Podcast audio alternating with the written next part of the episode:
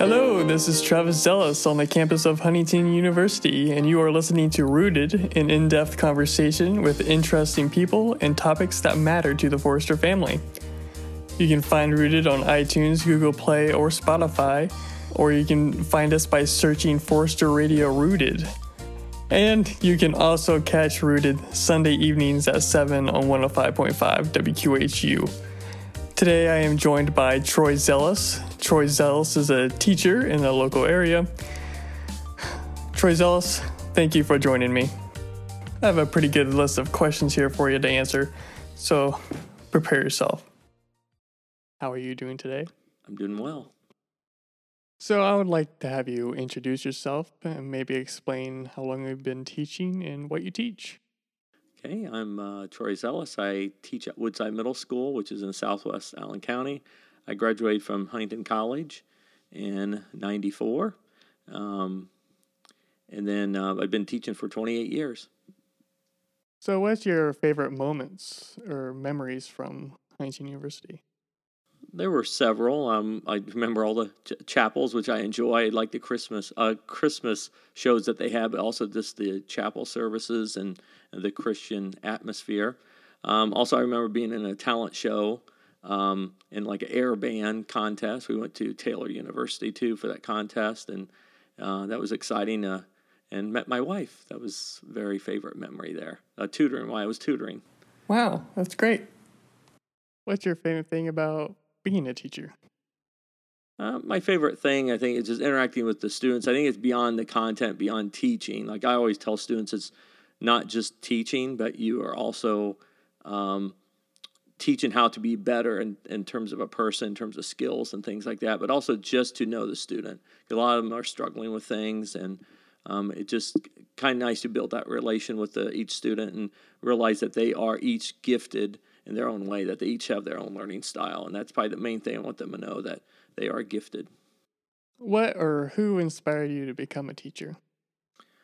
Well, I would say, um, I would really say, honestly, God, uh, because I was um, age seven, I started playing school at uh, home. I just always enjoyed uh, just the teaching um, and learning different things. I always loved to learn.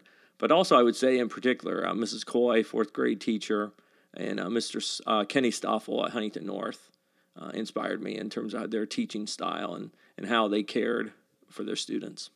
Um, I think those particular people um, inspired me, Mrs. Coy and Mr. Stoffel, for a fact of how they taught in terms of focusing on again knowing the student, knowing us. I felt like I I knew them better, but also they um, made sure that they knew what I liked and and uh, really encouraged me to uh, learn stuff my way instead of just one standard way. So I think I took away from that uh, that way. Then, what are some of your biggest challenges when it comes to being a teacher?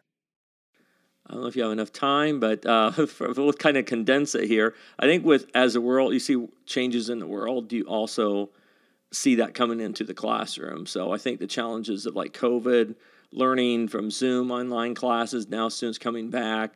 Um, we already, to be honest, we already struggled in the fall with students coming back from Zoom and, and trying to be in a standard classroom and uh, with procedures and all that. I would just say after four or five months, maybe we're going back to what I call normal middle school, but it did take a while. So I think the challenge is now is just this new learning that's um, learning that's going on with COVID, but also with the technology that's changing. And I, am not a young person here, but um, I'm learning different things each day. But I just realize the technology has to be different. You have to uh, reach students where they're at. You can't do what you did 20 years ago. So I have to step up too and make sure I uh, offer that.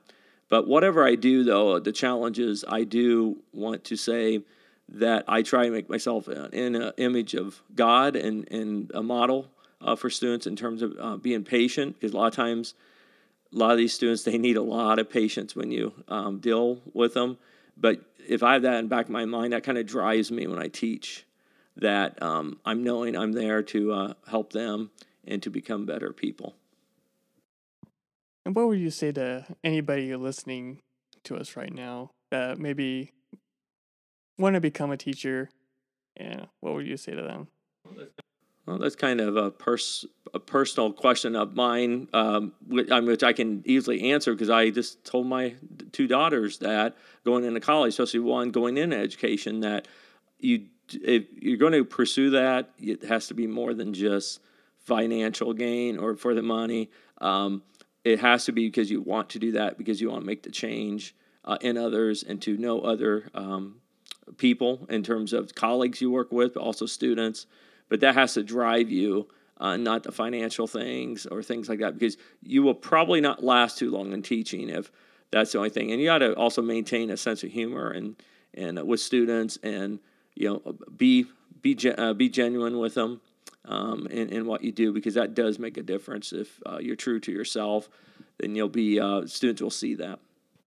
I know you kind of already answered this question, but maybe going back on what your favorite thing a bit is about being a teacher, but maybe on more of a daily basis of going in and seeing your students. Maybe what is more of your favorite thing about that?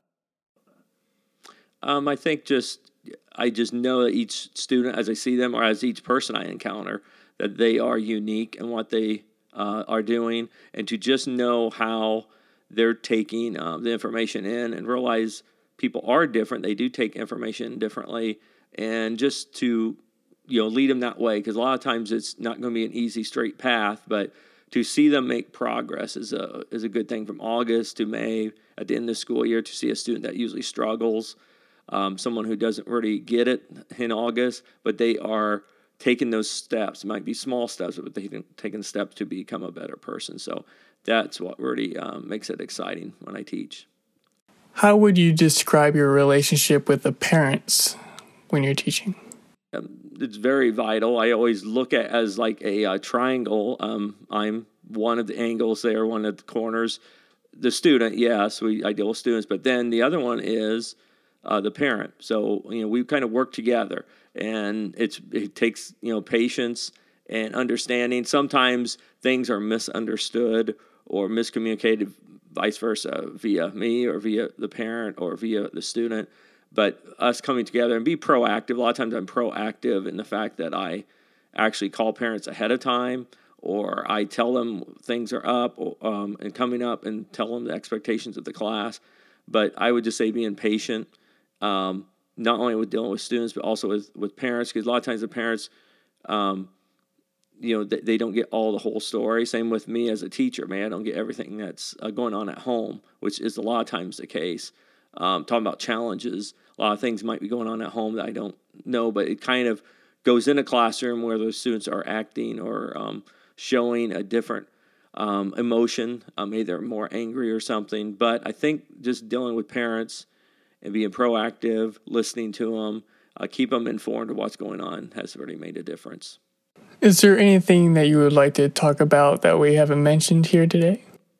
Yeah, uh, going back to like if someone wants to be a teacher, but in particular, if you are and you're um, in college and you're pursuing um, classes to become a teacher, I would say encourage a lot to be in a classroom early. I know sometimes as a as a class, professors put you in a class, but even volunteering and you know being involved with day camps or youth camps over the summer the more you can get with the students and uh, kind of see that and, instead of maybe once or twice. I know uh, of young people that do get in uh, education, those that were in there early, that got in the classrooms early during the college years, really um, were more prepared than maybe just a couple times. So I encourage that as you uh, as those pursue education. I do really uh, encourage those to go into education. We do need to have people who um, are passionate and uh, who are willing to do that. Thank you, Troy, for joining me on this episode of Rooted, and thank you for listening. Make sure you subscribe to Rooted on iTunes, Google Play, and Spotify. And remember, you can listen to Forester Radio over the air in Huntington on 105.5 WQHU or stream us online anywhere on ForesterRadio.com. Stay rooted.